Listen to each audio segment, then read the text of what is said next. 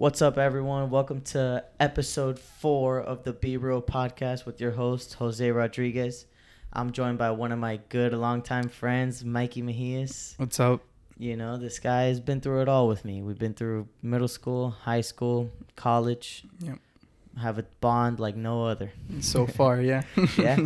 I mean, we both have similar interests when it comes to business and life in general. So we kind of low key always knew that we were going to be friends for a long time. Yeah, of course. Ever since middle school, I think is when we, you know, started brainstorming about, you know, the future. You know, even in high school, we were coming up with random ideas. You know, in the gym. You know, what would make this gym better? You know, what if they did this? You know, could they add this to the gym, this machine, and it will become better? You know, at some point, we wanted to, you know, someday own our own gym. You know, Mhm. call it man made or something like that. So, Yeah.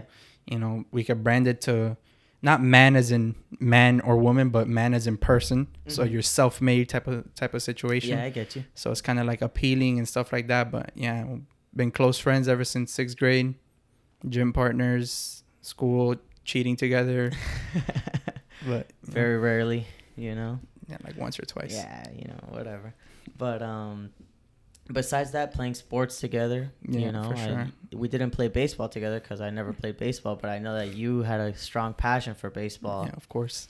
That's where a lot of your like life disciplines came from. Yeah. You know, so what what do you, what would you say is one of the most important things you learned about the game of baseball? I mean, baseball, you know, any sport in general that you're really committed to teaches you a lot. You know, baseball, from a physical standpoint, taught you, you know, coordination, you know, hand eye coordination, how Which to, is very underrated. yeah, for sure. Being athletic, you know, it gets you moving.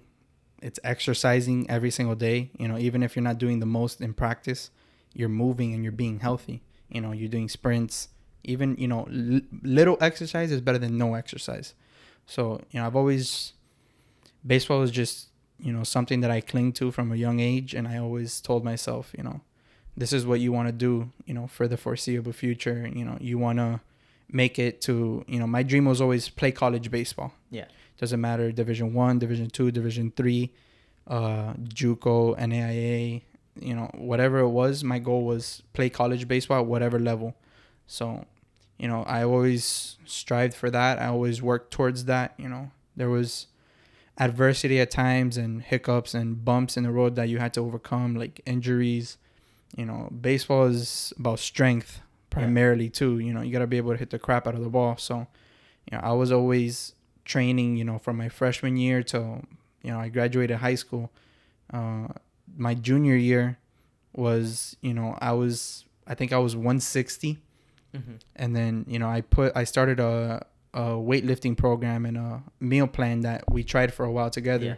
the the lost breed uh, lost breed, right? colossal building program and we kind of we kind of joined that together me and you and became gym partners like that Yeah. and built us you know even closer than we already were which Yeah. where we were tight but you know being with you in the gym and you know i feel like that grew our our bond you know Yeah, in a positive, productive way. Yeah, you of know, we're both doing things to uplift each other. So yeah and then you know just grinding and being you know better versions of ourselves together but you know we were eating seven meals a day whether it be Yeah. you know i would eat four times a day four of my meals would be chicken broccoli rice chicken potatoes uh spinach you know bunch of different combinations of you know healthy carbs and proteins and stuff just to do that and then the other three meals was my breakfast was 10 egg whites dude. oh and a bowl gosh. of oatmeal or like this little ezekiel bread which is Yeah, disgusting. super dry and it gets stuck to the top of your mouth. Yeah. But that was my breakfast was 10 egg whites and a little meal, you know, a little side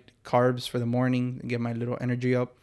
Four meals of that, you know, the post workout shake, dinner, and another uh, pre bed shake, protein shake. And uh, for people that want to get into something like this, like what's what's what got you through it? Because it, that transition from Mm, eating whatever you want to No, this, for sure. I mean, for me, I, I just found myself to be motivated, I guess you can say, because you know I'm six. I was six foot tall when I was you know a junior in high school, so I was, you know, expected to be strong, fast, you know, agile and all that. So when I saw myself as six feet tall, 160 pounds, you know, I didn't really have much muscle. So my first thought was, you know, if I want to play in the next level, I gotta be stronger. Yeah. I gotta be faster. You know, I gotta improve on all these things that I know I can do, but I just have to commit. So that's when I started the meal plan. Mhm. You know, I worked. We worked out two a day. Sometimes we would do two a days. Yeah, either a baseball practice and a Yeah. workout in the morning. Yeah. or, so you know, depending, you know, how our afternoon looked, you know, we would determine the day before. You know, tomorrow we got baseball practice at three, and then at seven o'clock we're done with baseball, and at seven thirty we start basketball till nine thirty. So you know, by the time we finish basketball, you know, it's already ten o'clock by the Yeah. time we get home. So you know, there you gotta crush out a meal. You gotta get to bed and wake up the next morning for a five a.m. workout. We drive every day to UFit, get our lifting, and you know, sometimes when we were you know feeling good and not sore, sometimes crush two a days and you Yeah, know yeah. something light and something heavy on the same day, just so you're putting more work and bodybuilding, I guess you can say. Yeah, in a way. I mean, in a way, you're building strength. Yeah, you know? for sure. and you always had that goal of college baseball in Yeah, mind. for sure. So uh, it's very important to have a goal in life Yeah, when you're doing something. Like why people often ask themselves like, why am I doing this? Why am I trying so hard? Why am I? yeah, for sure.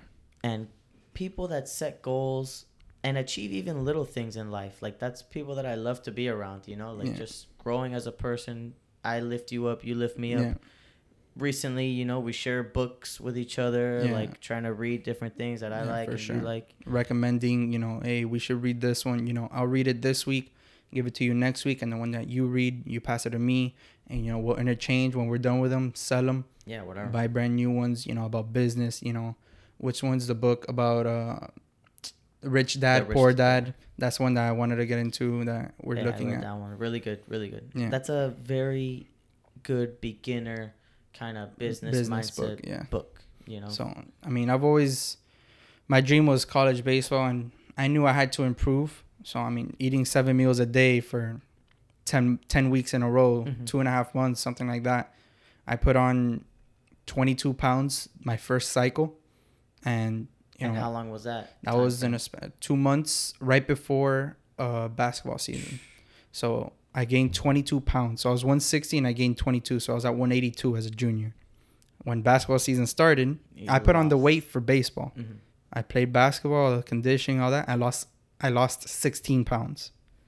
So that leaves me, you know, now I'm at 166. I'm right back, you know, basically where I started. Yeah. So you know, after my junior year, that summer, I did I did the same program all over again. Mhm. When it was baseball season, I kind of took it easy, so I wouldn't be sore for games and so forth. So I would do like light workouts, light lifts, you know, just to maintain Yeah, instead of yeah, build. Because if you're sore during a baseball game, you're not gonna do anything. I get you. So you know, the summer after my junior year, you know, baseball, I did all right my junior year, but you know, I, I was hitting balls off the fence that maybe if I was 16 pounds heavier than I was, maybe it would have gone over. You Yeah. know, oh, for sure. would have made me look I mean, better and stuff for college scouts. Especially if it's pure muscle. Yeah, yeah. Right. So the summer after my junior year is when I dedicated myself to, you know, I'm a baseball player. That's what I need to focus on. So no basketball, nothing like that. So I cut out conditioning entirely Mm. and I redid the program for another 10 weeks and uh, like towards the end of the ju- of my junior year to to till the end of the summer. So I gained another 20 pounds and I was back at like 183, 184, something like that. And the year started. I the end of the summer I took off, so you know we were going to the Keys and Mhm. you know going out and doing all these activities and stuff. So I was like kind of getting a little bit of exercise, but I wasn't you know eating right or anything like that. But it was still putting on you know weight, size, you know for strength. So you know senior year started. I did amazing in the fall. You know practices, workouts, all that. Yeah, there was a lot of hype Yeah. around the baseball team senior year. I remember that. Yeah, for sure. I mean, we were a good team. You know, I think out of eleven seniors, you know, six or seven of us want to play college baseball. You know, all at different levels, but you know, to play college baseball is still you know achievement for any high school yeah, baseball player. Any college sport is an achievement. You know. I think like seven percent of all high school baseball players get to play in the next level at whatever division. Damn. So I mean, to be part of that, you know, group and have other people, not even just you know just you, but like other people on our team who were grinding and you know trying to achieve the same goal and have the same mindset as you, you know, it uplifts you. He's like, damn, you know, I gotta work harder than him because he might get a better school than me. You know, he might get an offer for this school, but at the same time, you know, you want to see your your friends oh, yeah, alike course. succeed. So you don't want to take away from it. You know, you see them in the gym cutting out two reps, three reps. You tell them, look, just hit them. It's two more. You know, it's two more reps. Yeah, you yeah. know, what's the? There's no harm. You know, take a 30 second breather and then hit the last two exactly. Yep. just to keep yourself, you know, motivated and able to. Damn, I finished it. I finished it. I And didn't cheat myself all the time, man. Yeah. Even leg, especially leg days. Those were the ones that. Oh man, I mean, we would kill it on like. Yeah, we would kill on leg days, but those were uh, when we found ourselves a little. Uh, Oh yeah. I'll just get it in the next set. yeah, everyone wants to skip leg day. you Yeah, know, for it's- sure. It's just, it's just what it was. yeah, it's but, a part of it. Look at Saquon Barkley.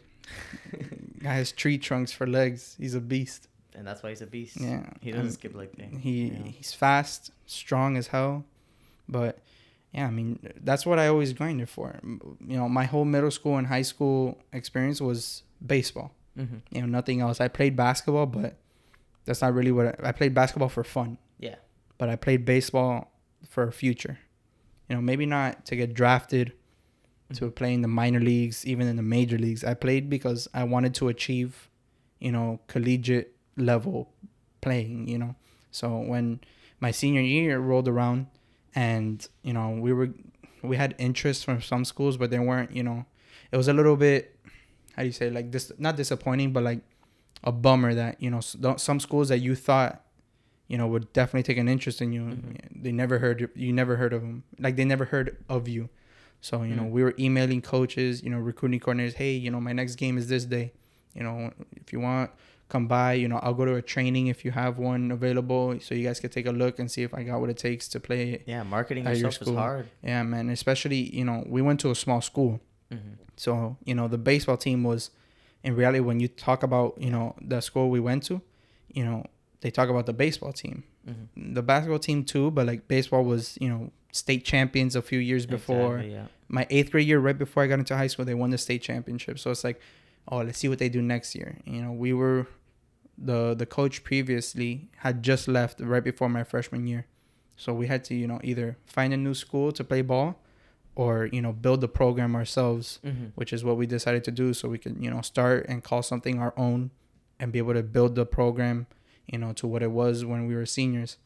So, you know, just the grind of baseball, it, it going back to the original question, it it teaches you a lot, you know, discipline, you know, hand-eye coordination, which you need in everyday life, you know, processing ability, thinking quick, you know, being on your toes, being able to move, you know, that helps you even in the gym. You know, Mhm. in the gym, you don't really do like agility reflexes and stuff like that.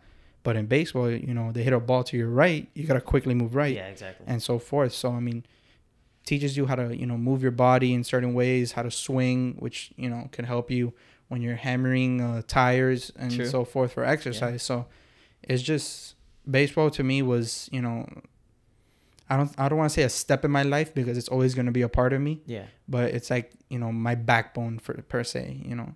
No, I totally get you, and I agree hundred percent. I mean, having, but the problem, the problem with that is also is getting used to being a part of a team. Like I used to sure. love being a part of a team. You know, you all grind together, you all do things together, and then now once you split off from the team or whatever, it's uh, so much harder to like dig deep and like just get a workout in, or you like know, just find people around you that you know still want to be in the gym with you and Yeah. stuff which is you know what we always found with you you know my brother and i always found it in you and you know a few other of our friends but just not as consistent Yeah. as a friend as you always were so you know we come back from college and be like yo let's hit the gym you're like i'm already waiting for you there yeah, exactly. you know yeah. so it's like you know when you have to go to the gym when you want to go to the gym you know the person you could always rely on to be there with you was you for us you know and for me especially because you know in my brother's interview he said that, you know you guys were gym partners but you know over Yeah. you know towards the end of our junior year and our whole senior year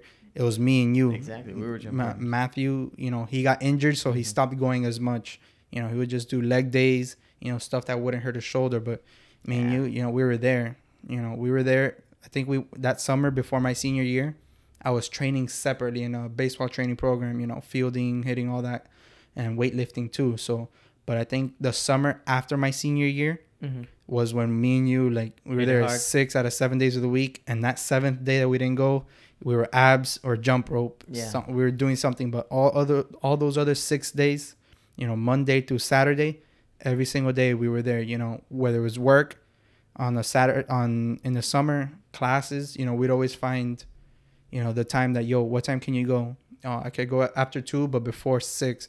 All right, bet we'll meet there at three then. Mhm. So we were always, you know, me and you especially. That's why I always found you because you know, you you were you know motivational in the sense that you always didn't want to cheat the rep. You always wanted to be at the gym. You know, where whereas me, I was you know I went to the gym, but you know, fifty percent of the time I was you know there to just lift. I didn't want to be there and focus on what I was doing. So you know sometimes just being able to cut out, you know, even something as simple as music so it doesn't distract you from what you're doing and being able to take a pre-workout to make sure that you're wired to focus on what you're there to do instead of kind of drift off and be like, damn, you want to cut the, in- uh, not the interview, you want to cut the workout, you know, Yeah. let's just go straight to cardio. We're already done here. But, you know, with you, it was always, you know, nonstop. And, you know, I'm sure I did that t- for you sometimes Of course. being able, you know, yo, we No, finished our and lift. just you being there makes me Yeah, want to show up even more. you know? exactly so like- and we you know we always motivated each other and you know when you would say nah let's not run on the treadmill nah let's do- do abs i say yo let's let's just do it we're already here what's another 15 Yeah. minutes and when i would do nah let's not do leg day i know i said that a bunch but you were like bro like you have to do legs like you don't want to be I used to want to hit abs every single day. I'm for like, sure. dude, So just being able to uh, our friendship grow through the gym and through our relationship through school and stuff like that. That was like, you know, a big help and and a big thing for us, you know, to be able to go on in the future and you know, hopefully one day we're all married and we could all just gather with the closest of the closest friends and be like, damn, I've known him for 30 years, you know. Yeah. That's my homie. That's my best friend since we were 13 years old, not even. What's middle school? Like yeah, 10 years even- old, yeah, something like yeah, that? Pretty much 11. Yeah, since we were like 10, 11 years old. You know, I've known this guy 30 years. So, you know, just for our wives, for example, to be able to get together and, you know, they do their thing. And then, you know, we could, you know, on a Sunday, we just watch football, you know, have a little drink or something and just, you know, Of course. relapse, not relapse, but like recap on our lives and, Yeah, you know, yeah, get back to being as close as we were in, you know, middle school, high school, you know. Yeah, because honestly, any people that we meet along the line of life, like at work or future firms that we work at or Yeah. They're never gonna really know us like how we know each Each- other. Exactly. You know We've what I been mean? there, you know, we've you've been there for my hard times, you know, maybe, you know, some breakups or Yeah. you know something like that, you know, some to some talk to, struggles, and you know, I've been there for you and so forth, you know. But those are the the close group of of, of guys or boys, as people say, you know, those are the boys that you you have that relationship and that friendship with that are gonna be with you, you know, the rest of your life, and maybe not, you know, I won't talk to you or we won't see each other for like five years or something, for example. Yeah. Which I don't, I don't think we Yeah. let it get to that point, but you know, as soon as we see each other again, like in like we never, you know, stop being friends. Like we didn't see each other the period before in high school. Yeah, exactly. No, that type I, of relationship. if I see you out anywhere, I'm coming right up to you and I'm giving you a huge hug. For if it's sure. been that long, for sure. I don't care. Yeah. You know, we're brothers. Yeah, for end of the sure. Brothers for sure. Yeah, having someone that you know has your back no matter what. Yeah. You know, will never backstab you, won't betray you. Like feeling that way towards people in our friend group, like I genuinely feel that way. Yeah. You know, like it's Like we've had our how do you say like we've had Oh. our friend group, Mhm. you know, a bunch of people. Yeah. But then we had like, you know, this this tight group of a few of us that, you know, are always, always gonna be, you know, that Yeah. close. So, you yeah, know, it's not just a. it's not hangout just a hangout group. It's know? a, you know, what'd you what'd you do today? You know, did you what time did you wake up? Did you work out? You know, what'd you write in your journal? You know, what goal do you want to Mhm. achieve this week? You know, stuff like that. So to the point that, you know, that builds our friendship and we have, you know, those three, four friends that we want to become better. We want to support each other's, you know, business aspirations and so forth. So I think that, you know, you're for sure one of those for me, my brother, you know, a few other people that along the way that, you know, we've come, you know, either went to school with, we've met outside of school, you know, just stuff like that. But I think, you know, personally, there's like you know six, six Yeah. or seven of us that really, you know, care about each other's success instead of just you know, oh, let's see if he wants to go out tonight. And that's a lot, man. Yeah, Like we're we had- honestly blessed to have found our little group. Yeah, for sure, man. People, there's a lot of people out there that don't even have one. Exactly. You know. You know, they they're uh, they care about their social status more than you know what they're about. You know, I don't. I'm a big believer in you know don't flex, don't flaunt what you don't have. Mm-hmm. You know, people wearing those Supreme jackets that cost twenty two hundred bucks or whatever. Like, Yeah. would you that left you five dollars in your bank account? Like, yeah. Exactly. if you don't got it, you don't buy it. You know, that's what I'm a I'm a believer in that. You know, for sure. That's why I wear cheap, cheap but like clean hoodies and you know basketball shorts that are appealing, jeans, whatever. But you know, I keep my money where it's supposed to be in my savings, and you know, one day when I'm ready to settle down and you know buy a, a house for myself for my family, maybe buy a house to to rent out to you know so I could get some passive Yeah. income, which is you know ultimately the dream. Mm-hmm. You know, you don't want to have to do anything and still collect a check. Exactly. You know, just because you own something, and it's not really that hard. You know, It's not. not. You just gotta get that original payments and the original down payment for a house, for example, to be able to invest in your future per se. You know, Mhm. you put a down payment on a first home buyer on a house, you rent it out. You know, for example, the rent would be a thousand. You charge the person who's renting two. That's you know a thousand dollars in Yeah. your pocket every single month. That would be a great rental property Oh, right there. Of course, yeah. But Yeah. you know, you gotta look for that kind of stuff. And uh, you know, people always say, "Oh, you should buy this. You should get that." Like, nah, I'm gonna have this and I'm gonna have that. Yeah. In two, three years, when I'm financially, you know, successful and have passive income from different things that are that aren't even my real job. Mm-hmm. So you know, I could be making hundred thousand dollars a year, but with all those side little properties or you know whatever biz, if I start a business and sell it and collect you know uh, income from that, you know, it'll maybe throw on an extra fifty thousand, for example, and you know that's just more income that you know you can enjoy. You know, people say money doesn't make you happy, but I've never seen anybody sad on a jet ski. you know, I knew you were gonna say that. you love but that saying. I mean, it, and I I understand that certain aspects of money can't buy you happiness, yeah. but you know, people are happiest when they can buy what they want. You know, they can Yeah, if- bu- purchase, travel. You know, do things that you know their life that goals make you are. happy in a Because you know, people say I want to travel, I want to travel, and then go to a club and buy, pay for seven drinks that are fifteen dollars each. You know how. Where are you gonna go? You know, down the block. Yeah, that's where you went. That was your Uh, travel that, right there. That's your traveling. You know, I want to be able to go to other countries I've never seen. You know, I want to go to to Greece, to all to uh, Mykonos, and all those you know beautiful uh, islands in Bora Bora and stuff like that to be able to experience you know bliss, tropical, you know, perfect sand and just ultimate relaxation and not have and have a just stress free life yeah, and you want to set your life up now early to yeah, be able course, to do that. of course. Of course. You know, we we we used to go out and we used to drink and do all these other things that with our friend, the big friend group. Yeah. But you know, I feel like we've been doing that since we were like 16. So like 16, 17, 18, 19, 20, and now we're 21. You know, we we did that for five years, At and that's not to I'm say good. that's not to say that now you know we won't get together with the guys you know one night out of the month or something and just you know talk garbage and just have fun with each other and just recap and talk about other ideas and stuff like that maybe.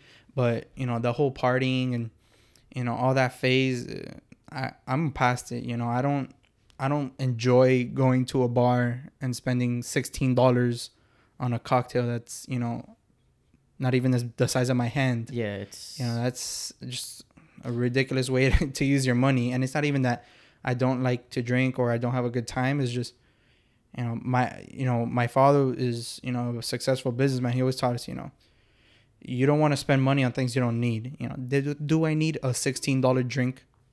Exactly. Yeah. you know he he always taught us money management you know ever since we were young. So you know every christmas or every birthday or whatever you know my grandfather didn't like to buy gifts because he didn't know what we'd want. So he'd give us cash you know here's here's a hundred here's 50 and you know we always you know my dad always says look you're gonna need that. You're gonna need that. Uh, we put in our little our little teddy bear hide it in the closet. And you know when we were ready to open up a savings account we already started with you know six thousand dollars at 16 years old, 17 years old, that's, you know, it's a lot of money for a 16, Oh, for 17 year old, you know, especially if they want to move out and build something, if they want to go to college and pay rent at a dorm, you know, that's a, that's a good amount of money to start and be able to jumpstart your, your, your life, for example. You know, if you know how to manage your own money and you know how to save your own money, you know, in the future, the, the possibilities are endless. Yeah, that's the key. Learning how to manage it, and For that's sure. the most like underrated skill. Yeah, for Like sure. it should be taught in schools. To of be course, honest, that's what know, what I was gonna say. High school, you know, teaches you about biology or chemistry, but how many people do you know that want to be, you know, a chemist or, or you know, even doctors?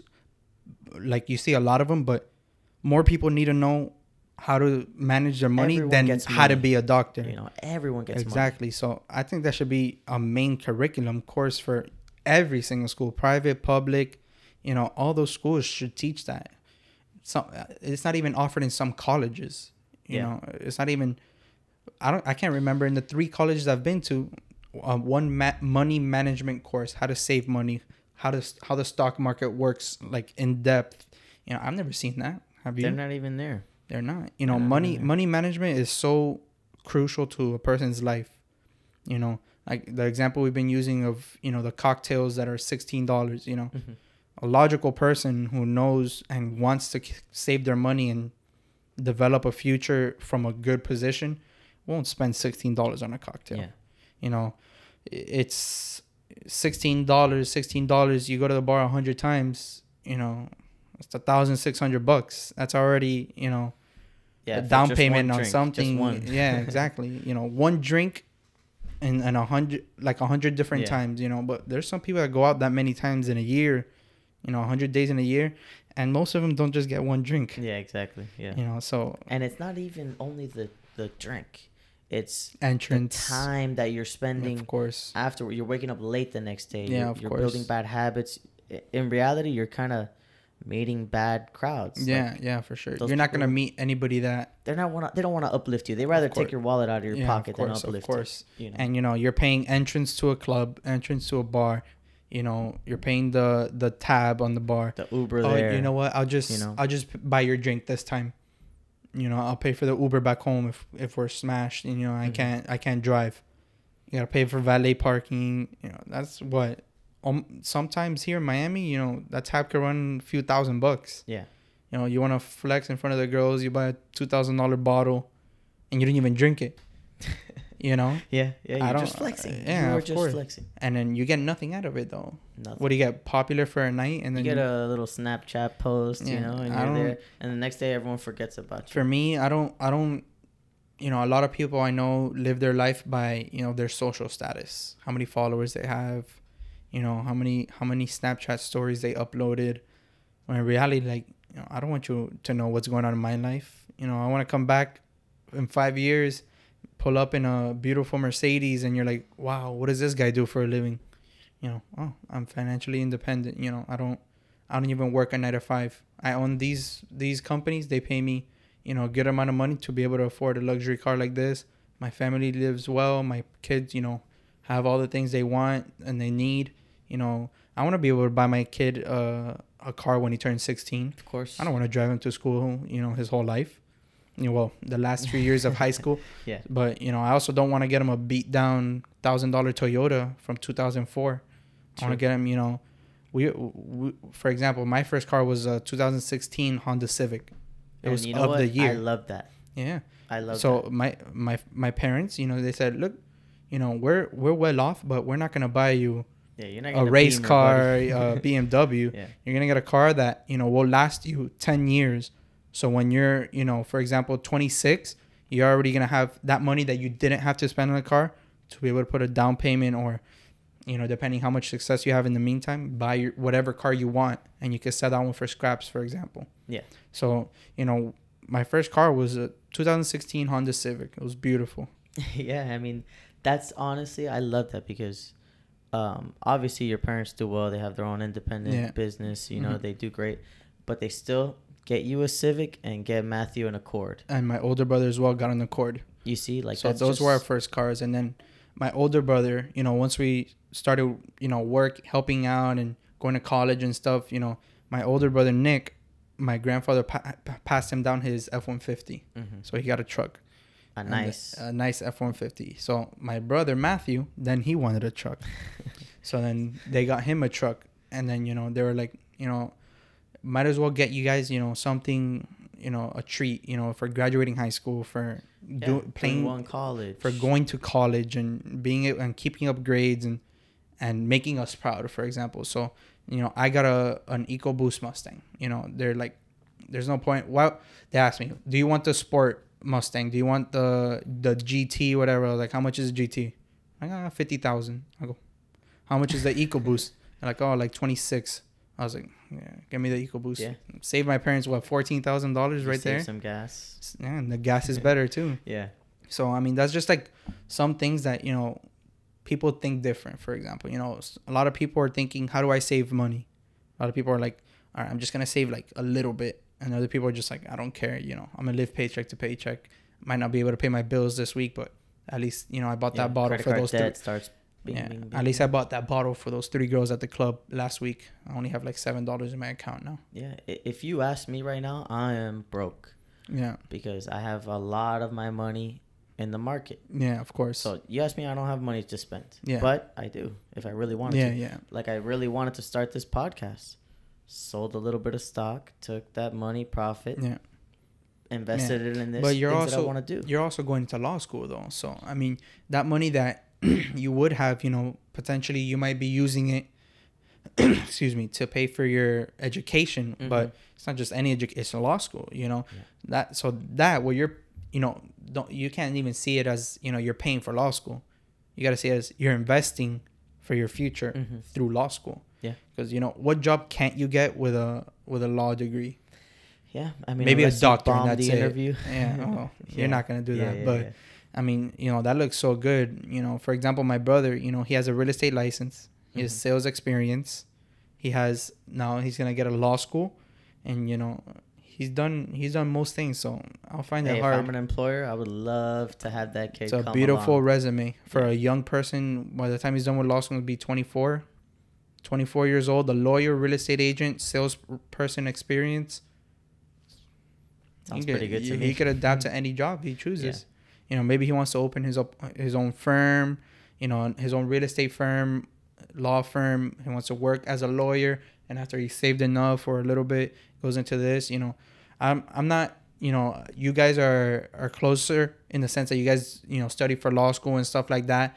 You know, I just never been motivated to do law school. Yeah. You know, or real estate. I just don't.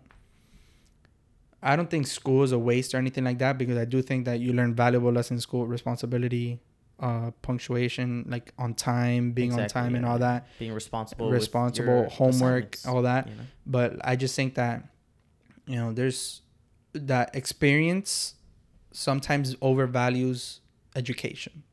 You know, and Elon Musk said that. You know, he said if someone applied to, you know, Tesla, for example, with 20 years of job experience, and then there's a kid that's fresh out of college that has, you know, 17 degrees, I'm taking the 20 years of experience because that's why that they company know is. they know what they're doing instead of a kid that's gonna have to go day by day. That guy could already perform when he joins, and that kid will have to learn The kid knows nothing. exactly. So Like, I mean, I'm know nothing. but you know, law school, medical school, you know, dentistry, you gotta learn that stuff. So Yeah. that's where I see, you know, the school really playing a factor because you need to learn it. You need to take an exam to get in and to finish and to be able to get a job. So, you know, I find I find school really, you know, it's insp- it's educational and it helps, but there's like certain aspects of it that, you know, I would really like to see a college, you know, straight internship opportunities, you know. Soon as you graduate in your field, you know, there's other companies that partnered with the college and And there is. There yeah, is. that's what I really like to see because you know sometimes kids are like, "Wow, all I've been doing is school for the last 24 years of my life. How am I supposed to get a job? How do I write a resume? How do I, you know, appeal nice? You know, I had this personal communications or speech class, but I don't know what the right answers to this question in an interview are. Yeah. What is your name? Um, boom, you lost your job opportunity. Yeah. You know, it's something as simple as that. You know, some companies obviously won't, you know, drop you because you say um hmm but there's a lot of prestige and elite companies that you know they require clean, you know, people who talk perfect and Yeah, lo- especially lawyers. Lawyers really don't highly say um educated that often. people. you know? Exactly. You know, they need highly educated people. So they're not gonna, you know, waste their time on somebody who stutters, who does this, who does that, when there's people out there who don't. And do you believe that school, in a way, kind of just turns you in to be a become a good employee in a way? I think that plays a role, but you know, there's some classes that teach you how to start a business, the different types of business you can start, you know, how the economy works, you know, what is an LLC, you know, how do you pay your taxes, what can you do to pay less on your taxes, on your taxes like write-offs and so forth. Mhm. You know, Accounting, yeah. yeah so little- there's there's there's classes that teach you you know i personally i think there's more classes that teach you how to be an owner than an employee Mm, because think about it being an employee has nothing to do with learning what a partnership is learning what an llc is how to file taxes true. you know but being an employee is literally you know be on time do what they tell you and get out Isn't that a little bit? Doesn't that sound like school? yeah but that that is school yeah, though yeah. but Yeah. technically school is like a job Yeah, you're true. there every single day from what what did we have school in high school like 750 till 250 Yeah. every single day that was technically a job and you know college baseball technically was also a job you know in the mornings you work out or you had you know your own uh, section practice Mhm. then you get showered you go to class you know that's your break from work Yeah. when you go to class and then your class is still another job in itself you get out of class boom another four or five hours in practice in the batting cages doing this doing that another lift exercising then you're done and you're you're gassed and you're like well you got to do it again tomorrow which is what most people take work as Yeah. Yeah. No, but, for sure. you know for me i don't see work as a burden i see work as you know expressing yourself into you know i can do this i can do that i'm able to do this i can become this you know it's it's a grind work is not meant to be boring and and and you're just so excited to get out of work. Work's supposed to be you know you go in and you try to make money. Simple as that you know. People say do what you love. I love making money you know. You Yeah. put me as a sports agent you put me as a you know i could i'll be a janitor if it paid me $150000 a year. True. you know i like making money you know and when you get money you know you're able to do other things that you want to do Yeah. but you know at our age for example you know the main the main thing is building up your money building up your assets for example like buying a house at a young age you know imagine a house that pays you monthly Yeah, and to get that house, they're not gonna give a loan out to some kid that has no income. you know or or has no low assets. credit score who they didn't learn how to how to create a bank account how to create a credit card how to properly manage it so you know that's that all goes back to you know what they teach you know i i, I enjoy school Mhm. you know most classes i pay attention to except like pe we never paid attention because you know we're just athletic coach Mhm. can we just play basketball you know Yeah, yeah, yeah. all right, yeah, go play basketball. You guys don't need to learn how to do a burpee. You know, you already know how to do a burpee. So it's like we we never found some classes I feel like weren't necessary. Biology. Biology maybe because biology you learn about the human body and stuff that could hurt you, this and that. But chemistry, yeah. I haven't used chemistry my whole life. Yeah, true. I didn't even use chemistry in the test, which is why I failed all of them. So I mean, chemistry, I, I feel like it wasn't, you know, required or European history. It's like what do, that's not gonna Yeah, teach me anything. when it comes to schooling, like, what would be a solution that you would give? Because obviously, there's a lot of people that need chemistry for their future Yeah, of doctor, course. and we Yeah, talked yeah. about that. But then, how can you? You know, it's kind of hard to expect the kid to really know what he wants yeah, at that age. because people still don't even know what they want in college. Yeah, of course. So, what would you? What would, what Nah, would I be a mean, little solution? I mean, there there should be like you know like a test program. You know, what are your interests? You know, LinkedIn is good with that. You know, what are your interests? Uh, graphic design. I like Photoshop. Here are a few internship opportunities that you know you can apply for if they accept you. Mhm. You can learn Photoshop branding for that company and so forth. You know, oh, I want to be a, a media analyst. I want to be a news reporter. I want to be a like a sports uh, commentator. Oh, here's a place here. You can intern here. You can watch them, learn how to do it, get your degree, and you know you could have your own side show. You could start a podcast talking about sports. You know, you could be sponsored by this, you know, by ESPN with your spot. Your podcast could be sponsored by ESPN, by Barstool. You know, something that endorses you, so you gain a following and income. Yeah. You know, there there should be opportunities for every field. I think. You know, you know. Did you know that McDonald's was the first? You know, McDonald's employees originally were meant to be for kids who are in college, and who just need a little side hustle to pay for their education. I still, I still think it's kind of that. Why? What do you think it is? when you go to McDonald's, what do you see? yeah, true. There's a lot of older people making. Older people. uh, That's where they work. You know, McDonald's wasn't meant to be, you know, a kind of fallback job, quick little seven dollars an hour. It's meant for people, but look look how that turned out. You know, there's forty year olds, fifty year olds, sixty year olds working in fast food restaurants. You know, who I don't want to say their life uh, amounted to nothing, but they just didn't do what they could have.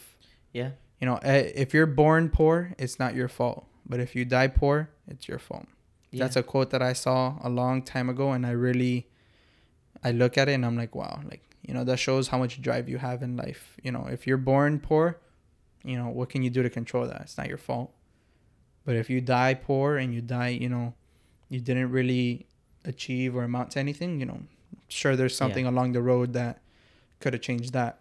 Yeah, of course, you know, a lot of workers like delivery drivers, blah blah yeah, blah. yeah, They're, most of them are trying to make a little side hustle. yeah, for sure. But to raise a family on on some type No. of job, you know, I mean, if that's all you can get, then that's what you have to do. Yeah, of and of that's what you have to do to put the food Yeah. on the table and respect to those people. Yeah, you know that the, The you know flower guy. a lot of people a lot of people you know for example amazon delivery drivers a lot of those delivery drivers are self-owned vehicles Yeah, exactly. and so they buy the cars and they profit you know they just make the deliveries and throw the amazon logo and boom they're making Yeah, 100 like deliveries UPS a day well, not just like UPS drivers, but UPS drivers, like that's a pretty good career. yeah but man. think about it the ups drivers have their own big trucks ups own trucks you mean the Amazon drivers? no no amazon are self-owned ups Oh, yeah, yeah, is company-owned trucks Yeah, I get you. So Amazon, you know, you have fifteen thousand dollars, you could put a down payment on a van, and you know, throw that Amazon logo and start working and making a profit. You know, you have to pay a thousand dollars on that truck a month. You profit two thousand, three thousand, for example, just like real estate. It pays for it, and you put a little bit in your pocket. You save it for a later date. I wonder if you could uh, buy a few of those trucks and start your own little you can, business. you That'd can. People do that, man. People. I a I good know someone who bought, whose dad bought four trucks, and and hired four drivers. The four drivers get paid, and he just collects a little bit on the Yeah, side, yeah. enough to It's save a passive and income. and to pay off like what he's supposed to pay off for buying the trucks. Yeah. So you know, there's ways. You know, That's wherever great idea. you know you. I saw uh, a video the other day on TikTok of some guy that buys used cars for like two thousand, three thousand dollars. Mhm. He literally opens the doors, vacuums, pressure cleans it, and sells it for six thousand dollars. That's four thousand dollars of income in a matter of a week. Yeah. I One mean, car a week. People that sell cars and they don't even bother to clean them up, like those are the laziest people Yeah, in the world, sure. man. Like, you gotta you gotta put in a little effort to just like just cleaning your car out well We'll get you We'll go along. a way. little bit more cash, a little bit more. You know, what do you think about, you know, just your future? You know, what do you, you know, I know you've probably introduced yourself and stuff by now, but you know, what what do you want to do in ten years? You know, what do you want to, you want to have a family? Do you want to, you know, live in Miami? Do you want to move away? You know, tell me what's up. Yeah, I mean, in uh, hopefully if everything goes to plan in about three to four years, in three years I'll be 24, and graduate from law school. You know, Yeah. get a good job. Hopefully, maybe I still have the podcast. You know, and that's going smoothly. Um, get a great job. That's the main goal. So intern throughout law school, get a good job, work that job for a little while. With hopefully I don't have that much student loan debt. Yeah, I mean, I'm probably gonna have to take on a little. I'm gonna try to put on as as small number as possible, and then from there, the goal is simple. I really only want to work until I'm about 28, 20. Like this is my little kid yeah, dream. yeah. You know, no, I mean, it's who not knows even. how it plays But out. think about it, you know, even if you do get a job as a lawyer, as an Mhm. intern, you know, you already have some money in the market. You can, you know, cash that out and you could buy a property and you know, you a duplex for example, you get two incomes of rent from that one duplex. You could part, buy put a down payment on an apartment complex, four four units, and you know you could be working your job, but you still have something that you know is giving you in- additional income other than your job, Yeah.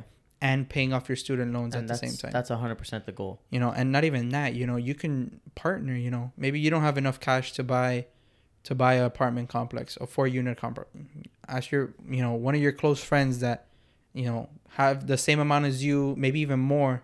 You know, you got he puts down more. That's fine. You know, he collects more more of the rent, but you're still gonna, more of the income, but you're still going to be collecting income as well. Yeah, and I'm And, you still know, in on a nice exactly. property that's gonna grow over time. you know, and if you sell it for profit later, you know, he collects his percentage, and you still get a nice percentage. Yeah. You know, just because you have a job doesn't mean you can't have a separate uh, line of uh, a separate stream of income. You know, a lot of people are under the, you know, illusion that you know your job is the only way you can make money.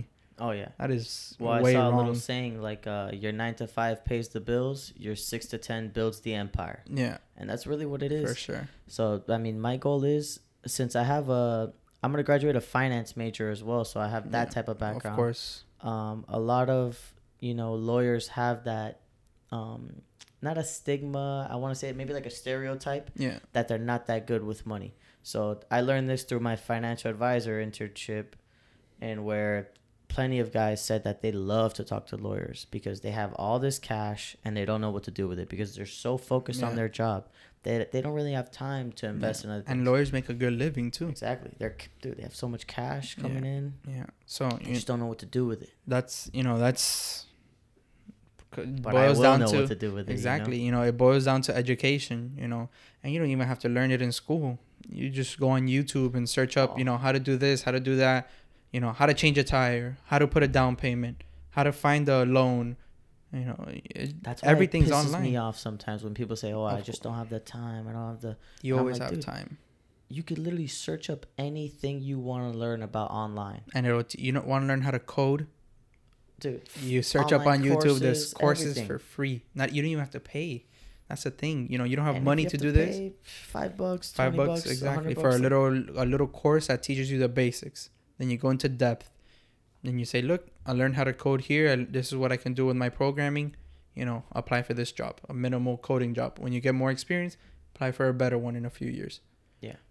money at, money At this stage in life, there's no excuse for Yeah. whatever you want to do, Yeah. whatever you want to learn. and i feel like for us too you know at our age you know with our knowledge you know because a lot of 21 year olds don't talk like we do don't Yeah. talk like how you spoke with my brother you, you know we don't they don't talk about financial freedom they don't talk Mhm. about developing you know a lifestyle that that you don't have you don't live that you live worry free that you know i want my side i'm gonna i, I want to work until my side hustle give makes me more money than my job oh, 100 percent. and from that point you know you just build your side hustle until your main you know whether it's owning one or two properties and they give you more money you know you use that money and you buy another one you buy another one by the time you're at you know 10 that's what imagine a thousand dollars for 10 that's Yeah. ten thousand dollars a No, month and then and then hopefully, let's say it's a 15 year mortgage, and 15 years. Let's say we start now in our 20s. yeah By 40, it's already paid they're all off paid off, and someone else paid them off. yeah exactly and you still profited off of it And maybe the profit we want to put it back in to pay it off an- quicker. exactly But or into a new property yeah, or into another property. Yeah. So that's just you know, there's like It's a lot of ways exactly. There's a lot of ways you can invest your money, but you know, everybody says real estate, real estate, but you know, people think, hey, I just need to buy a house. I need to own land. I need to own this farm or whatever. Mm-hmm. Nah, like you gotta put some work in it. You know, whether it's renovating a house that you bought for cheap. You know, you buy a two hundred thousand dollar house. You know, you fix it up for twenty thousand, thirty thousand. That house is, you know, you could probably resell it for three hundred thousand Exactly. profit sixty thousand dollars in you know in a span of what one two months of work. That's a pretty good profit. Fifty thousand in two months. Oh, 100%. I mean, there's that strategy. I think it's it's called they call it the BRRRR strategy. It's buy, rehab, rent, refinance, repeat. Something Yeah, something yeah. like that. And that is like beautiful, man. Beautiful. Yeah, man. But you know how many people have learned that? Yeah, you know true. how many people get taught that they can do that? Yeah. No one, bro. That's you know additional research. That's additional you know tutorials or And videos that people talk like, about. People would rather just come home, turn on Netflix. Of course. You know, I'm not gonna lie. I'm a big, you know, I'm a movie buff. hmm You know, if I start a movie, you know, I can't do anything until the movie has finished. You know? Really? Oh, I have. I start a movie at seven, and my date's at, and I have a dinner date at eight o'clock with my girlfriend, and the movie's two hours long. We're going to dinner at nine. that like I, I just I'm like such a fan of movies and Mhm. you know stories and stuff like that. You know, so I I'm a I'm a little bit of a of a participator in you know the Netflix and the Hulu and all Mhm. that, but you know it still doesn't take away. You know there is Exactly. time for all that too.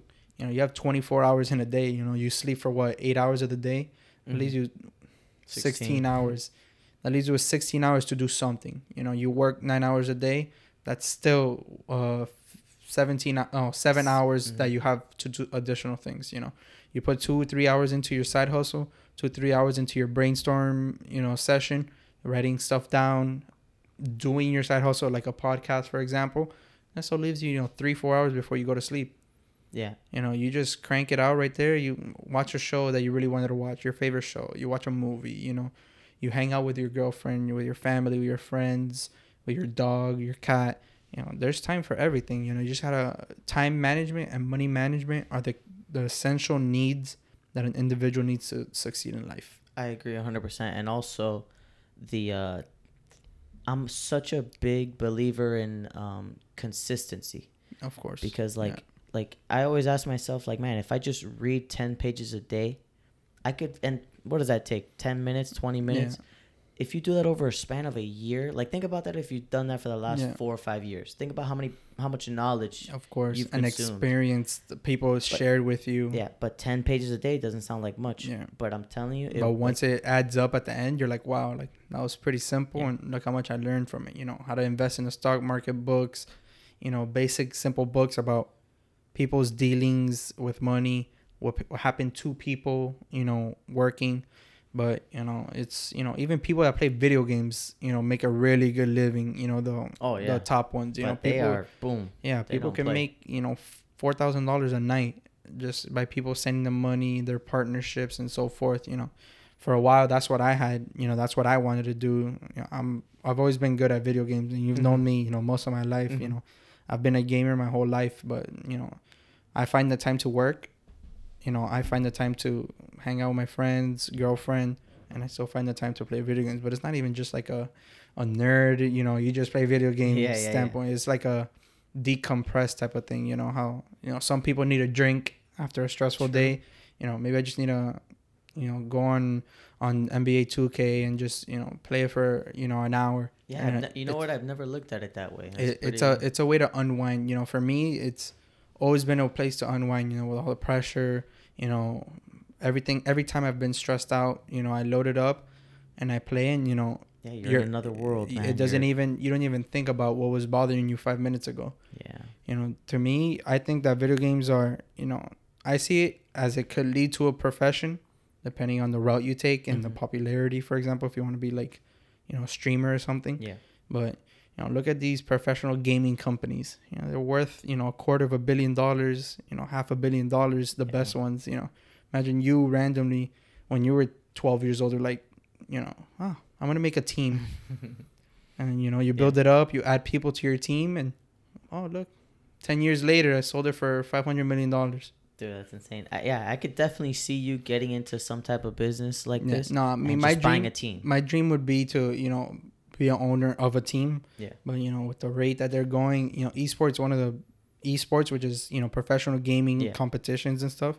That's a huge industry now. But you know, you look at it five, ten years from ago, nobody really talked Yeah, about everyone that. was a bunch of nerds that Yeah, played video yeah, of course, that whole but, stigma you know, has changed. All these people who stream and you know play for little kids that watch them and adults that watch them, you know, they make you know a few million dollars a year just by playing video games. That's a dream, you know. Imagine Yeah, imagine you know what do you like to do? You work out you know you want to work out you you posted a, a video. Boom you made $40000 just by doing what you normally do yeah, casually. Yeah. you know these people don't even have to play well. They're just funny and that's their normal personality and oh here's 40 g's a week. Yeah, I mean another reason like a podcast. Imagine I made a bunch of money off a podcast. yeah of course. And the part, the part, one of the reasons why I started the podcast is because, like, me and my friends, like you, our friend group, we don't really talk on a one-on-one basis like seriously Yeah. enough. I feel. We're usually like in a little group, and it's kind of just like a brainstorm instead of a sit down. yeah. You know, talk about Like break, I love breakdown. You know, I literally love Yeah, talking course. to you Yeah, here one on one. Like I mean, we've had conversations like this before, but like to record it and be able to, you know, look back on it someday and be like, wow, you know, this is what we talked about and this is what we became. Yeah, you know? imagine we're in the future there with our kids, Yeah. and then we'll be like, man, look at us at 21. 21. What we were talking about. Yeah. So I mean, a you know that's the difference between someone who's you know financially successful and free by the time they're forty, and someone who's you know just got their their job at McDonald's. yeah. So Yeah, I get you. that's you know being motivated at a young age and having the right you know sometimes it can lead from parental advice.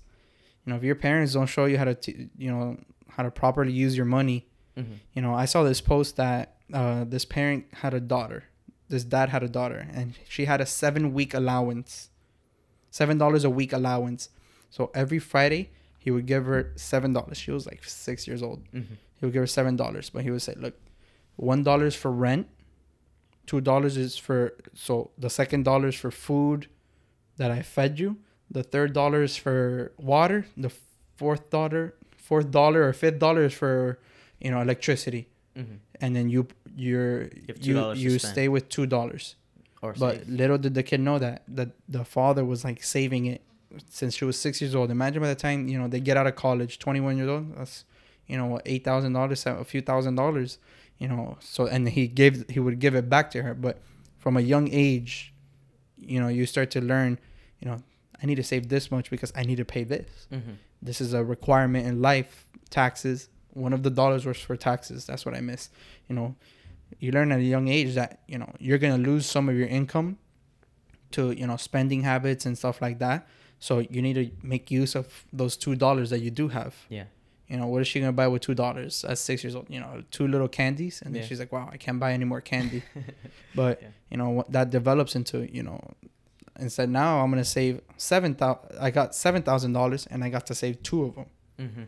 you know so it's kind of i like that i really would like to try that you know when i'm when i'm a parent you know Mhm. especially if i'm gonna you know give the the money back to my own kid anyway Yeah. you know just so they learn the the process of life adulting and so forth. Yeah, it's important to teach your kids and people around you um, that money is a tool. yeah. You know, it's not a a playful thing just to throw around and spend at the strip club or whatever. You yeah know. it's That paycheck to paycheck life, it's it sucks. it weighs on you, man. I, I i used to work at an elementary school. Hmm and you know my paychecks for two weeks six hours a day was four hundred dollars three hundred dollars you know after food gas you know maybe it's christmas time and i have to buy you know certain gifts for certain people i was saving 50 70 100 dollars a week at that income and now that i get paid you know a little bit better with the with the job that i have working with my father you know selling cabinets and stuff like that hmm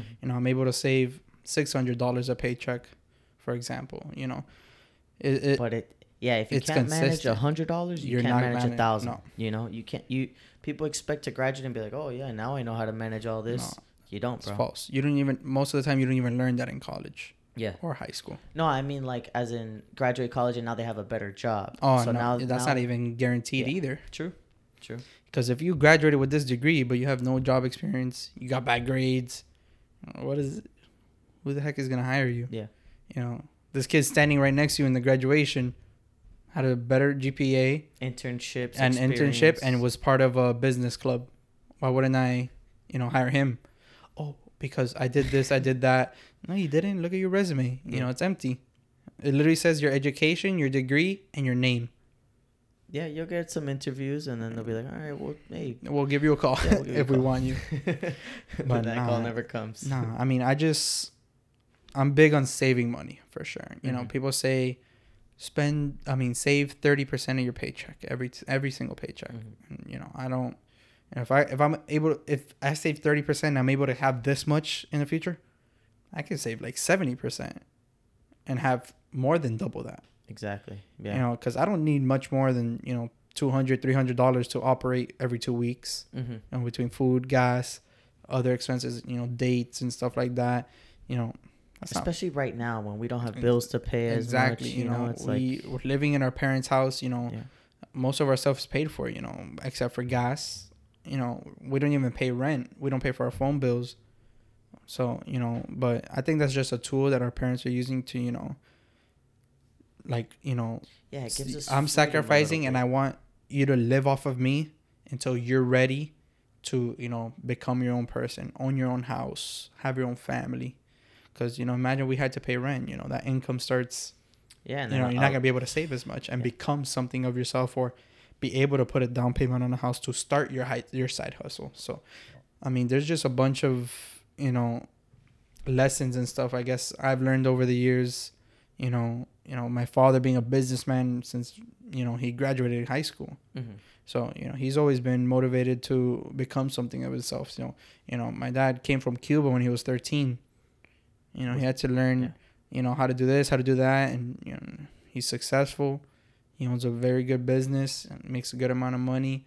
And his kids, you know, he taught them. He, there's three of us, so he taught us all how to manage our money, and now we all make good money. We're all successful. You know, if my dad wants to build a property, you know, my dad likes to buy land and build a property. You Mhm. know, my older brother Nick is basically like a contractor. You know, he knows how to do all the little stuff, this and that. You know, you need this inspection, that. You know, me, me, I know how to, you know, design a kitchen, design a closet. You know, do all the handiwork for, you know, installation and so forth. And Matthew is a real estate agent. He sells the house. You guys are making money at every turn. Exactly. and you know, and my dad's saving money as well. Yeah. Oh, You you know. No, and he much rather give that three percent commission exactly to his son. to his son you know who's gonna amount to something instead of giving it to a random person he found Yeah. at home depot you know well, I mean, three percent of the real estate yeah commission. no yeah, yeah no but i'm saying like for handiwork Oh, for okay, example yeah, yeah, yeah. so if your son knows how to do it i'm sure he's not gonna charge you as much as a contractor would because that's how contractors make money Yeah. contractors overcharge what really it costs so if i broke this table and i said oh you know this i can fix this table for a hundred dollars Mhm. let's charge him two thousand i fix it for a hundred i pocket a thousand nine hundred that's how contractors make money Yeah.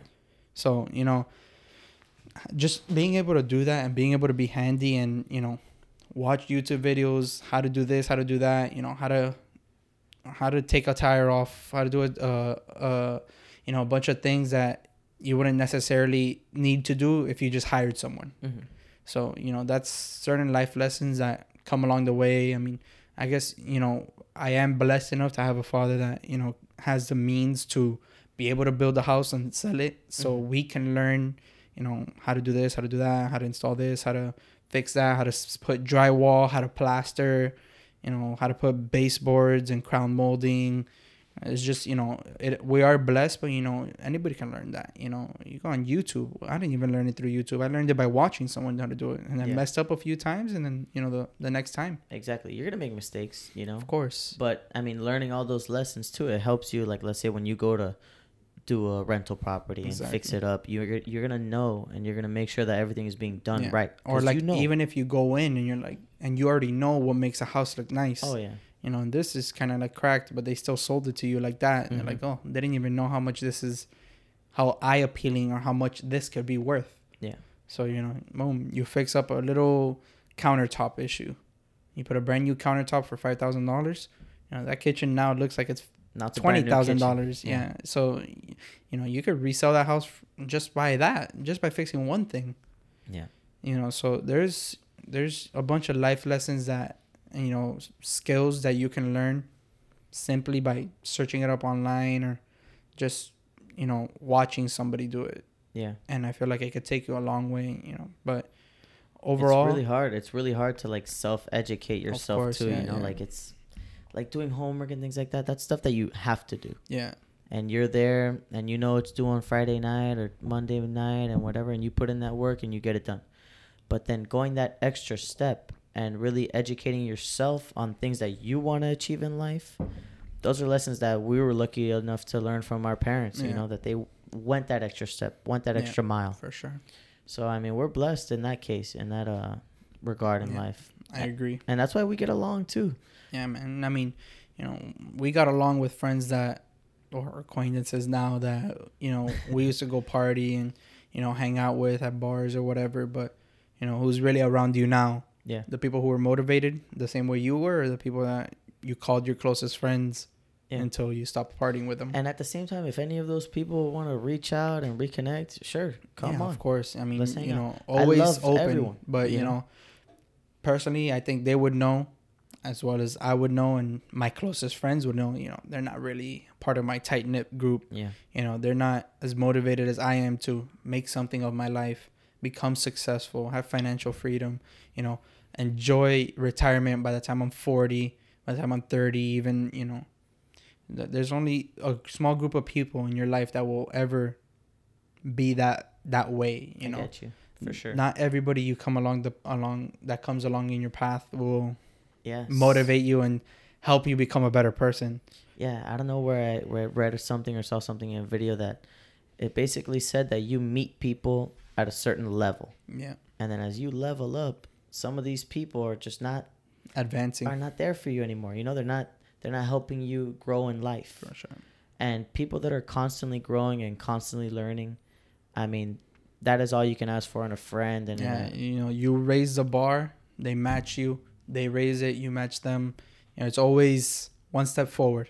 and not we need each back. other. Like we need Yeah. each other. You know, if, for example, if one of my f- closest friends, I really want to start a clothing company, um, I'll be your first customer. You know, Absolutely. so that's how you support. You know, I'll post it on Instagram that you just released a, you know, a clothing company or, or whatever. You know, with your podcast as well. You know, You're already helping I posted it. You know, give you some advice, some tips on how to better. You know, how to more appealing and stuff like that. But that's you know, I, I want to see you succeed. As you know, you probably want to see me succeed. I want us all to grow together, man. It doesn't hurt me that someone else is doing great in life. No, you know, I love I love that. You know, Yeah, you know, you make your your your close friends around you better by being at your best too. For sure. Because they see you do something, they want to achieve the same success as you. That you see them, you want to jump at them and be at the same level as them. Not even as a competition, but just a matter of, you know, I I can do it too. Yeah, You know, you bench two hundred pounds. Damn, I want to bench two hundred pounds. You know, Yeah. I have to get there eventually. Why not? You know, start working at it. yeah, Even though that's how I got injured, but yeah. I mean, sometimes you just gotta take risks. yeah, But yeah. That motivation, I, I think about that a lot. You know, my dad, one of the pieces of advice that he gave me about going to law school, he said that two of his buddies, I forgot the names, but they, he said that they went to law school and passed, and he was like, man, these kids were not even close to being the brightest kids in my Yeah. high school class, but they applied themselves, they, They put in the work. Yeah, yeah. and they got it done. And I'm like, you know what, man, you're right. Like if if anyone can do anything, I can do anything. Yeah, It's just the way I feel. yeah, of course. You know, there's nothing you can't do. Maybe the only thing you can't do is be, you know, at this point, a professional baseball player or stuff like that. Yeah, but yeah, that's yeah. because you know it's past you. You know, you move past it. You know, when when I stopped playing baseball, when I came home to from North Carolina, when I Mhm. played Division three my freshman year, I had a invitational tryout at the junior college here, Miami Dade College. Mhm. which is probably top five uh, junior college baseball program. You know, I got invited. I was like, wow, you know, they they want to see me. You know, select handful of kids got invited. You know, I, I I trained there. I you know I went and I performed amazingly. You know, probably the best baseball I've ever you know You participated, just- trained. yeah. I was balling out, and you know, my family was in the Keys. You know, it was a Friday, so my dad stayed with me, so I could go to the trial and we could drive up together.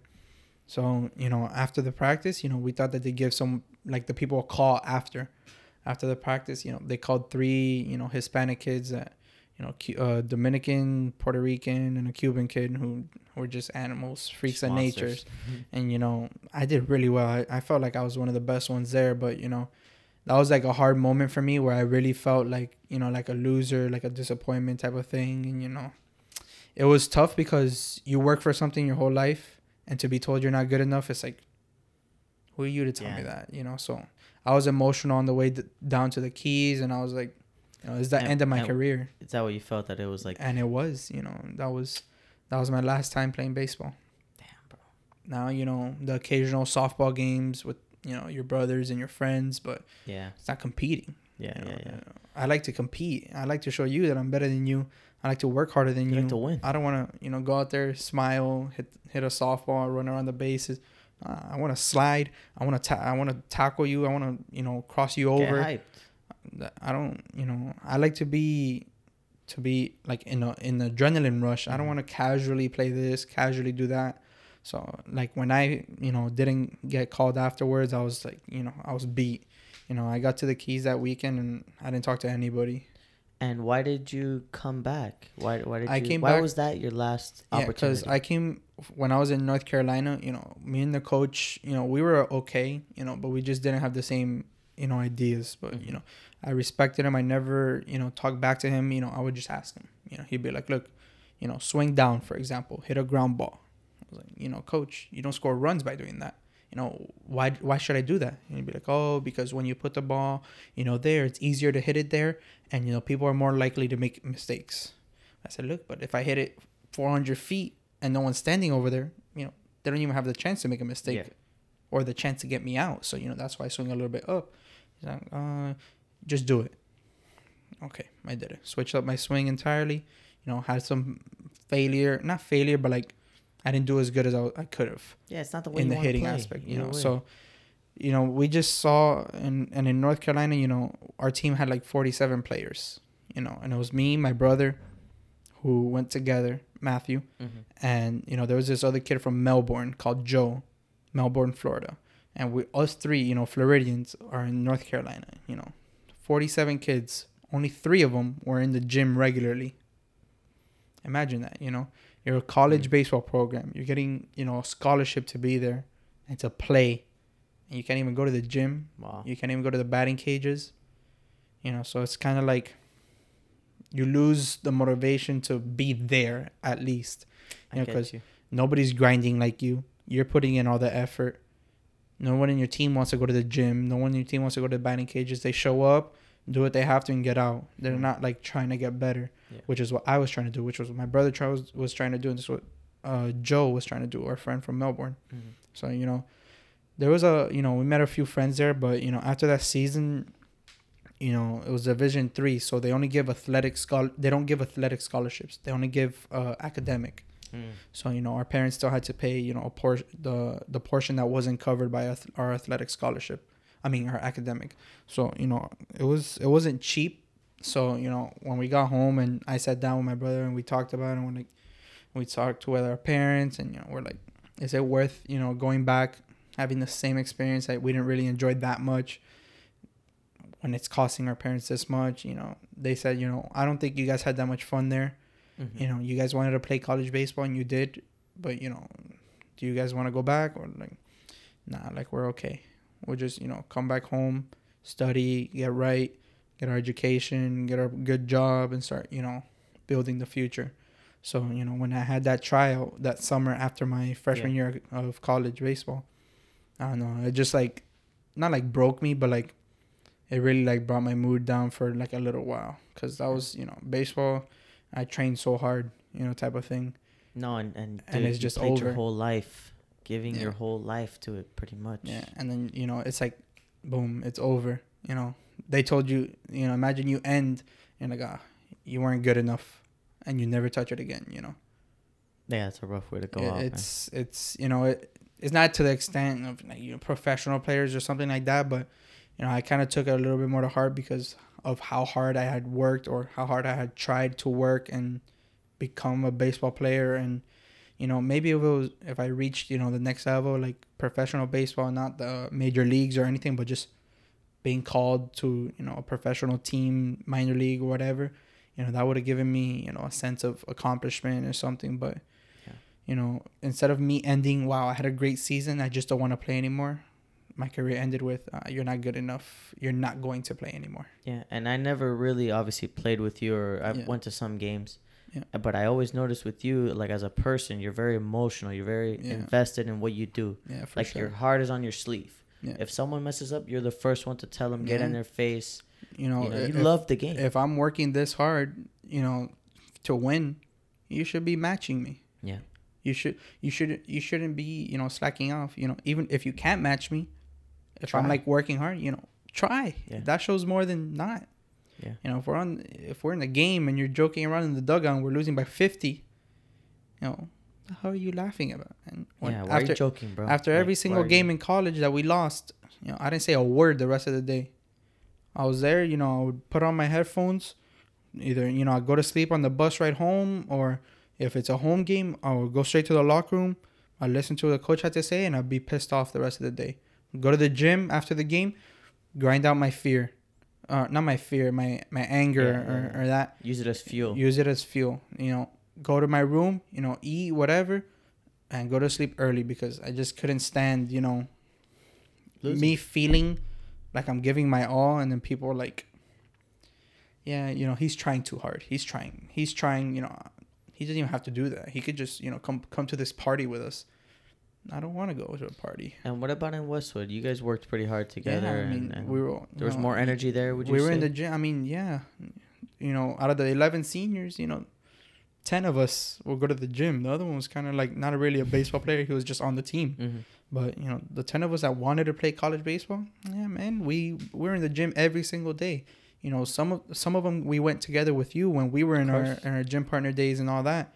You know, my brother, Nathan, Peter, Danny, Brandon, all those Kevin Sabatier, all those guys. You know, we yeah, were I always in worked the out gym with Kevin a couple times. we were always in the gym, you know. Yeah. So that's what made playing baseball in high school fun because those guys that were around us were grinding just as hard as we were. Yeah. You know, we might have not been the best, of course not. Of course we weren't the best. We weren't highly recruited players, nothing like that, but we were giving, you know, we were trying hard. Yeah, and you all tried hard together, and that makes the team bond stronger. So, you know? you know, when you know, uh, early on in our high school career, our coach gave up on us in a game. You know, one kid locked his keys in his car, so he couldn't make it to the game on time. But the kid made it, you know, 10 minutes before the game, you know, enough to stretch and get loose. And, you know, our coach was pissed off. He wanted to cancel the game. We're like, you're not canceling the game, man. He laid down in the dugout, you know, lazy daisy, and he left right before the game started and left us all there. what? So we played the game. We won by 15. Nah. yeah, we we won the game by 15 and we went to we went. The next day we told the athletic director yo we don't want this guy anymore. This guy needs to be fired man. How's he gonna leave us all there? You know we didn't we had an uh, assistant coach.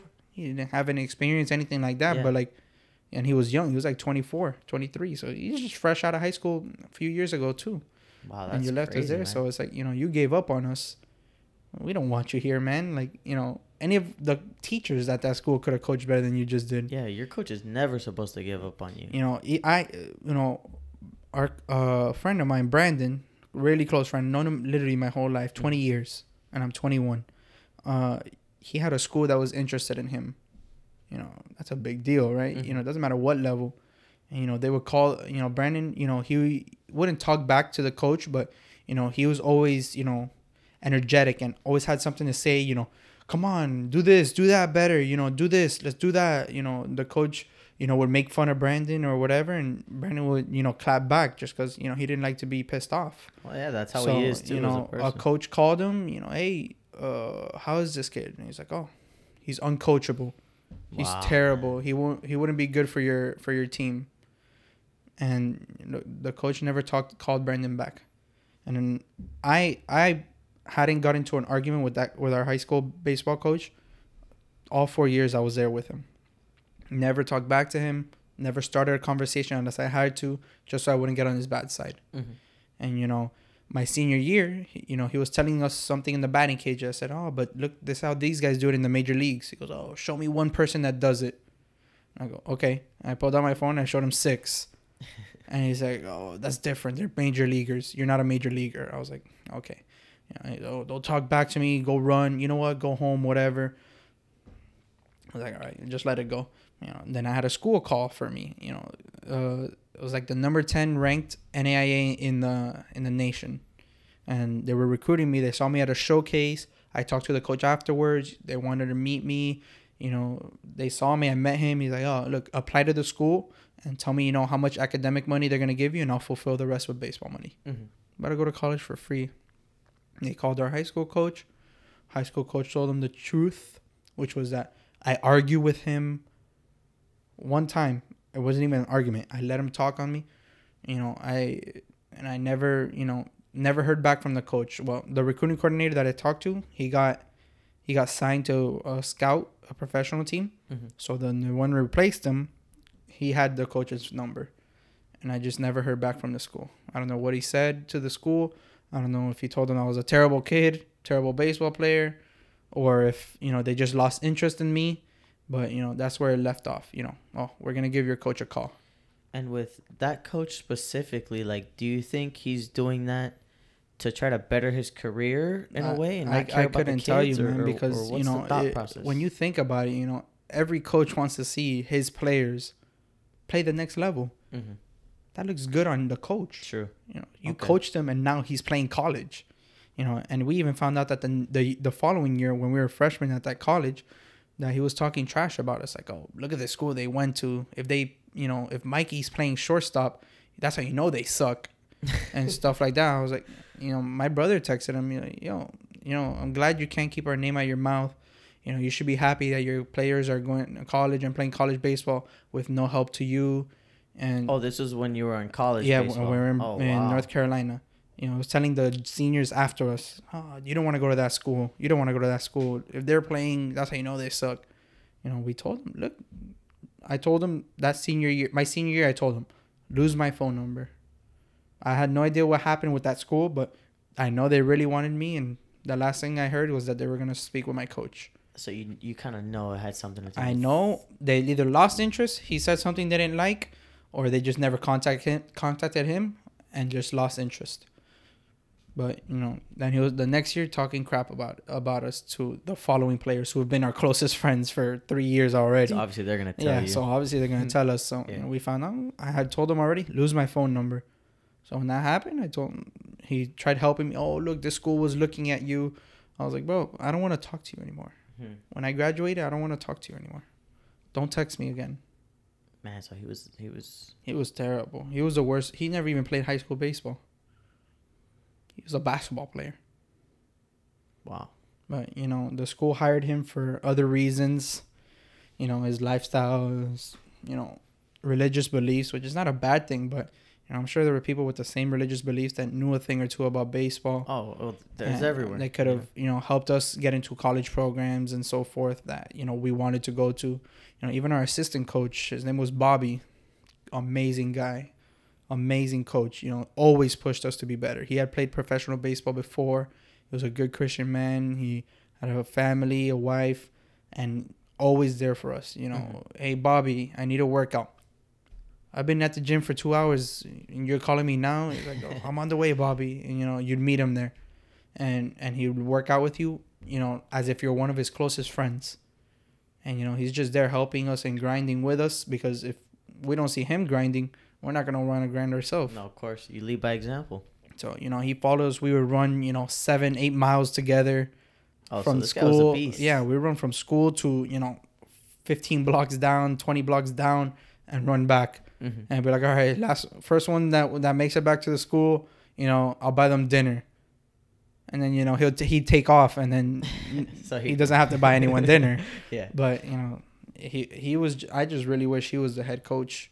Yeah. You know, just so he has more flexibility and you know, rel- he has More better, say in what happens. and he has a better relationship with all the kids and our head coach did. Yeah. Yeah, because recruiters, I mean, I feel like they don't even have that much time to speak to the whole. Exactly. they speak to the head coach. Yeah. You know. know, how is this kid? Yeah. Would he? What? Would I like this kid? Is he worth me giving my money to this kid? Yeah, because these people, I don't know if you've seen the movie like Moneyball. Yeah, of course. You know, the payroll. These colleges have a payroll little Yeah, thing they get well. you know, twenty for ex- for example, twenty full scholarships. You know that they have to offer Mhm. from the school. You know they could either split them up and give forty half scholarships, or they could you know there's this freak athlete. You know they give him a full baseball scholarship. Yeah. And he doesn't get any academic. His college is still paid off, so he goes there because they're paying for college. Yeah. So you know they have certain amount of scholarships that they have to divide into their players strategically and stuff like that. But the schools that are cheaper, you know, it's not as much as a burden as like for example at Clemson football. You know they probably have everybody on full No, scholarship. of course. Yeah. You know because their football program brings in how many millions of dollars a year. You know, of course they're gonna give them. Huh? Here's you know fifty thousand. top of the line. You know, monsters. Exactly. like- yeah. So you know, I just think you know, college b- sports in general is exposure, man. Yeah. You you gotta have the right coach who cares about your success. You know, one that's gonna call schools for you and make an effort on your behalf course. You know, because you know a little kid emailing a college level coach, "Hey man, you know, check out my game. This is a base hit I hit the other day." Yeah. Compared to, "Hey, you know, I'm the coach here, and you know, I'm not just telling you this to tell you, but you know, this kid's a great ball player. You know, he fit really good into your system. yeah, he's a great kid. Good values. Yeah. Good work ethic. That's what coaches want to hear. You Yeah. know. So that I mean, that's pretty much my life. You know, I know you already know this, but for the viewers at Yeah. home, Yeah, I mean that's the point of this these early podcasts right now. I mean, I, I feel like I have great relationships with my friends. yeah, We're all forward thinking people, you know, we're all people that want to aspire to be something. Yeah. So I think people will really benefit from getting to hear our conversations and stories. and just like you know, what our perspective is at our age. You know, maybe people who are our age and are tuning in or watching that aren't really you know motivated to save money. You Yeah. know, talk about buying a house at this age, and and maybe they're like, wow, you know, these kids are my age. I could definitely do this. You know, so maybe it's you know you can use this podcast. You know, hopefully, you know, I'll be back many times, many many times. yeah, this will not be the last time Yeah, you yeah, see Mikey. Mejias. so yeah, I mean, m- most important, you know, maybe motivate, you know, help other people, you know, Of course. just listen to what we go through, and so maybe you know some issues that we've had or some life experiences we've had don't, you know, they they're not alone or something like that that they can relate in certain aspects of it, you know, with failure, loss, success, money. Travel, you know, whatever we, you know, talk about, Yeah. whatever you talk about with other guests and stuff on the show. Yeah, reach out to me, reach out to us. You know, where can people find you on Instagram? Yeah, on Instagram, my name is Mikey Mejias, M I K Y M J I A S. Uh, link's gonna be in the description. I got you. Yeah, I mean, reach out, let us know whatever you guys want us to touch more on. If you're interested with anything, ask us questions. You know, we're here. Yeah, We're looking for people. pretty you soon know? we'll have uh that closed group group closed group that we were talking about. You know, we're gonna have one of those Yeah. uh, podcasts one of these days with you know just maybe like four or five of us just sitting around in a table just. You know, brainstorming, talk about maybe experiences that we've had and just fun, funny stories, funny stories, yeah. Yeah. that's the whole goal. you know, you know? We but just right now, pe- people get a good chance to know who Mikey Mejias is. You know, Perfect. Yeah, man. That's all I want. So- You know, hopefully I'll be back. Hopefully you invite me back. you'll be invited back. That's for sure. Um, so thank you everyone for tuning in. Thank you, Mikey, for being here. I love you, bro. Love and you too, uh, homie.